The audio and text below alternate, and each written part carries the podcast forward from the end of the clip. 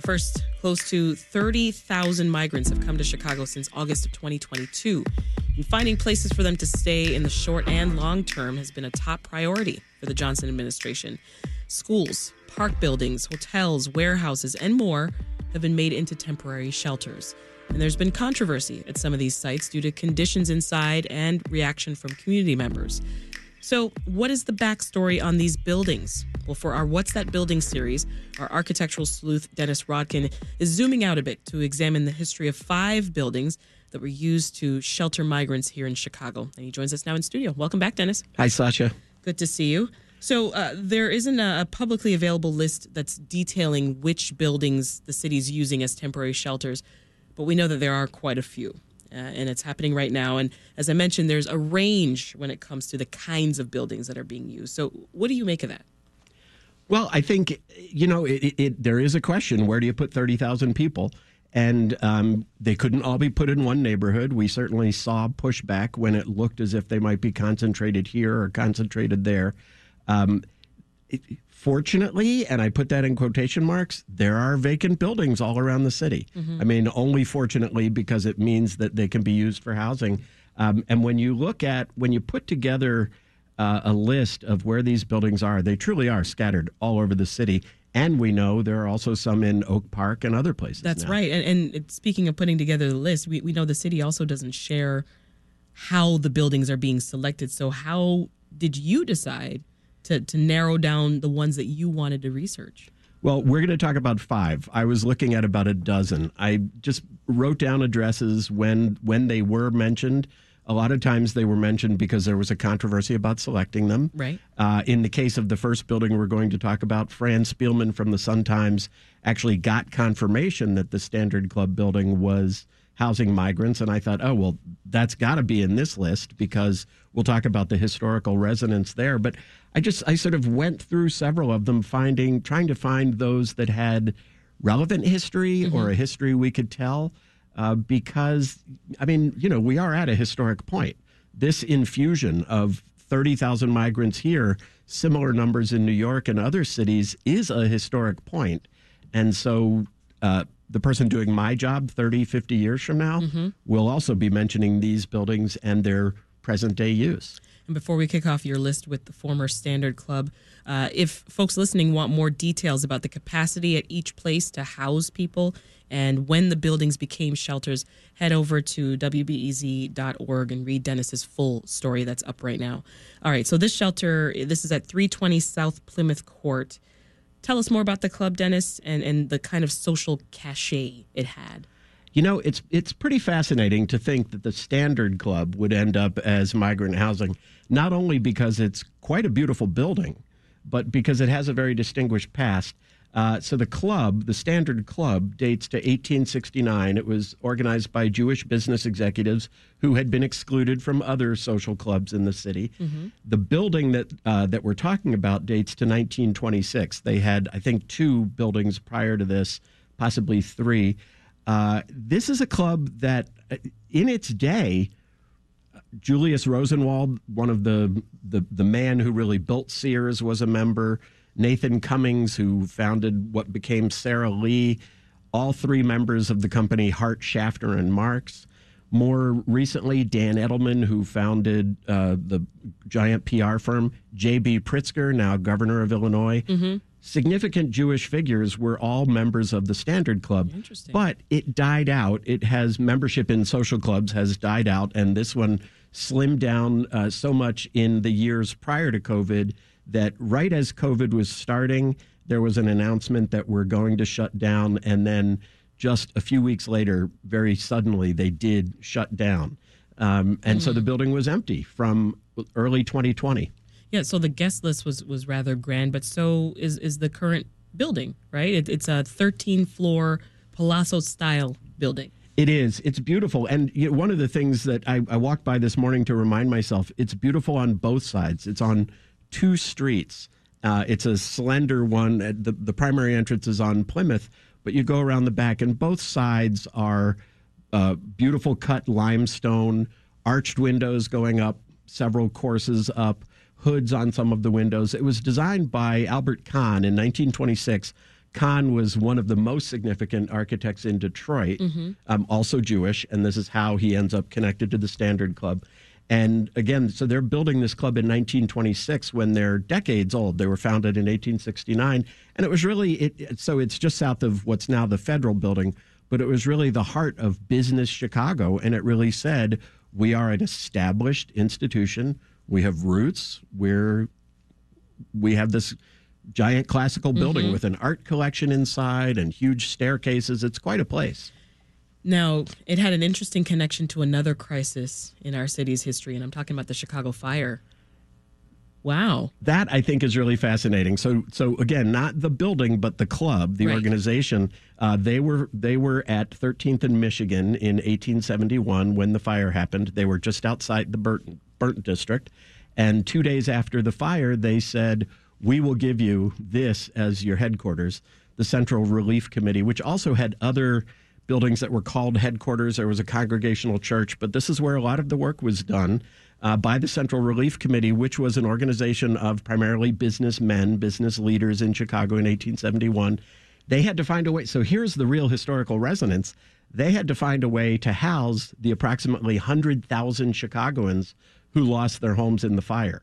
And so now here it is uh, housing migrants, Housing who have come in here. in another crisis. Yeah, and, and when the building closed in 2020, a hotel developer bought it. Was it ever used as a hotel? No, it uh, that hadn't happened yet. Uh, that's the case in a couple of our buildings. Is there was a new use planned, hadn't started yet, and instead the owner uh, apparently gets a contract with the city. the The details of how these become shelters are not known, uh, but no, it had not yet converted to a hotel.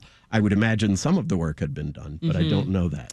Well, uh, let's shift to one that has. Uh, 4900 South DuSable Lakeshore Drive has been several different motel and hotel brands over the years. I, I mean, I know you found accounts that listed it uh, as quite striking when it first opened. Yeah, so uh, you can't tell now because it's just this sort of hodgepodge of buildings, but it was a really dazzling 1950s motel. This is an era when we're building the, you know, the real mid-century motel with the neon signs, and this had two of them. One said 50th on the Lake, which was the name of the motel, and one said um, Surf and Surrey, which was the name of the restaurant. Big uh, neon signs on this glassy building with a swimming pool.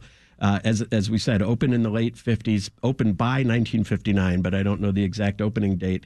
This was one of a few shoreline motels, motels right on Lakeshore Drive, uh, looking at the lake, and you would have come in, you know, in your big 50s car from Omaha for your vacation in Chicago and stayed here at this motel. Then it becomes, over the course of time, it, bec- it turns and turns. It's a Travelodge, it's a Hilton, various things. They've been remodeled, or as people like to say, remuddled. Mm. You really can't. If you look online, you see the photo we have of what it looked like in the 50s. Oh, yeah. Not that now. Now Pool it's just kind back, of a lump. umbrellas. Yeah, really right? cool. And so, known so now for. it's just a cluster of buildings. now, yeah, and they don't look like much.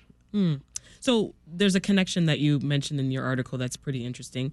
Muhammad Ali. Muhammad Ali blows my mind. So what I don't know is was he staying there at the time, but he did have a press conference uh, on June 28th, 1971. In 1967, Muhammad Ali was convicted of draft draft evasion. Many people remember the history. Uh, he converted to Islam. He changed his name, and he refused to be drafted into the Vietnam War. He's convicted in 1967. It works. It's he's robbed. He's uh, some of his boxing titles are taken away from him. Nin- June 28, 1971, the U.S. Supreme Court overturns that conviction. Ali is in Chicago. Uh, he's actually shopping, and somebody tells him, and he goes to the hotel, has a press conference, and it's there that he said, I give thanks to Allah and to the Supreme Court for believing in my sincerity. So this is, I mean, this is like a significant moment in the history of Muhammad Ali Oh, yeah. happening there where now we see migrants are being housed. Uh, so let's touch on three others that you cover in the article, Dennis. The American Islamic College at 640 Irving Park Road is next. Now, this was built in the 20s. It was a Catholic girls' high school. Who built it? a man named Barry Byrne was the architect. Uh, it was Immaculata High School. It was uh, it was a very modern building for 1921, 1922. Barry Byrne uh, had worked for Frank Lloyd Wright. He had a lot of ideas, and this is one of the first. He's now on his own in the early 20s, and this is one of the first places where he really gets to do his thing, and he decorates it beautifully. He one of the things I, I'm really fond of that you can still see on the exterior is he takes the old arched Gothic windows of Catholic churches dating back centuries, and he makes them very narrow. Um, I hate to make the connection, but they almost look like bullets. They're lancet shaped, and it's just a real. It's a very cool sort of a look. Uh, there was also no longer, but there was a statue of the Madonna over the door, mm. known as the Madonna of the Doorway, because all the Catholic girls, as they went in, passed on beneath her. Oh. Um, it was a beautiful building. I don't know the state of the interior now because uh, so it's built in the 20s. And then in uh, 1983, it becomes the American Islamic College. Mm-hmm. It's that for four decades, and they have sold it. But what we do know is that this is the beginning for Barry Byrne. He goes on his better known church in Chicago. Um, pardon me, is St. Thomas the Apostle in Hyde Park, which most people know is one of the most wonderful, ornate, modern churches we have in the city. And then he goes on to design beautiful, really unusual, modern Catholic churches, primarily some Catholic schools and other denominations in Wilmette, in Milwaukee, wow. in Kansas City, in Cork, Ireland. One of the uh, famous churches in Cork, Ireland is by our Barry Byrne. And he starts there at yeah. um, Immaculata High School. And, and this school, it's got the capacity to house over a thousand migrants, right? It's a big building. It's, yeah. a, it's a couple of buildings. It's a school. There was a school, a convent, several things mm-hmm. all put together. Let's go to the former Wadsworth Elementary School in Woodlawn. That's one of those very contentious sites I alluded to earlier in the conversation. Now, it was uh, one of the Chicago public schools that was shuttered during the Emanuel administration. Right. So we're clear. But decades before that happened, a student would later go on to make great contributions to science, and that person walked the halls. Yeah, Mae Jemison. was Mae Jemison, yeah. The first black woman in space. Uh, she was on the Space Shuttle Endeavour in 1992. Um, I remember the news of her. I mean, this was huge at the time, and she has gone on to contribute in many other ways. At one point, a few years after the um, the space shuttle ride, she told the Tribune that this school, which at the time was named Alexander Dumas, it later became Wadsworth. She said that it was in that building that she did her first science experiment she was not specific about what that experiment was, and I haven't been able to find. Mm. But that's kind of amazing. And so then it the the name gets changed because. Uh, you know, there were schools being consolidated. Mm-hmm. Eventually, it closes as a Chicago public school. It becomes the University of Chicago's charter school. They moved out. Uh, there was not yet a plan, and it became, after some controversy, mm-hmm. a migrant shelter. Yeah, this next one, the the, the last one on your list here, it, it uh, got media attention, of course, last month when a five year old boy got sick staying at this shelter in Pilsen and, and unfortunately died. Uh, there was reporting of substandard conditions inside the shelter. But just orient us a bit 2241 South Halsted, that's a pretty industrial area. It is. It's uh, this is an industrial building. It's more than a century. It's at least 120 years old um, in a factory district. It's just it's uh, when the South Branch starts to curve. Uh, and go southwest, where it's really sort of all factories and industrial work. This mm-hmm. is there. This, uh, I don't know when the building was built exactly, and I don't know its original use, but by the early 1900s, it's a Sears Roebuck warehouse, mm-hmm. one of the biggest business names that ever came out of Chicago. It later, in 1920, um, Sears moves on. Sears is growing fast and is building its own, own warehouses and a company called Nachman moves in. They were, it's fascinating to look at this. It's 1920. They're making spring filled cushions for couches. They're making couches that are filled with springs mm-hmm. instead of just full of fluff. They're making car seats separately, you know, oh, so wow. like the furniture for your car and the furniture for your living room, all built there.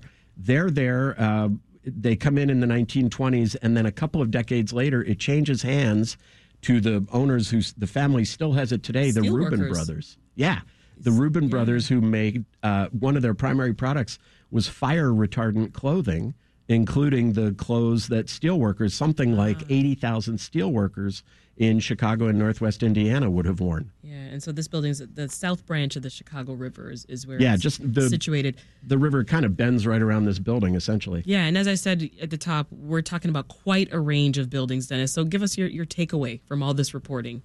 Well, you know, I don't know. It's very difficult to say. Um, as I said when we started, it it's fortunate that there are empty buildings. Certainly, it's not a great thing that there are empty buildings.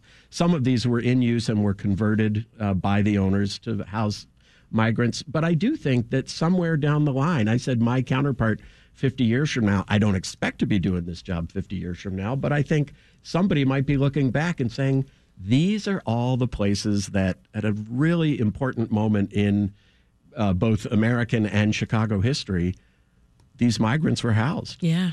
That's Dennis Rodkin, residential real estate reporter for Crain Chicago Business and our What's That Building sleuth. Thank you so much, Dennis. Thanks, Sasha.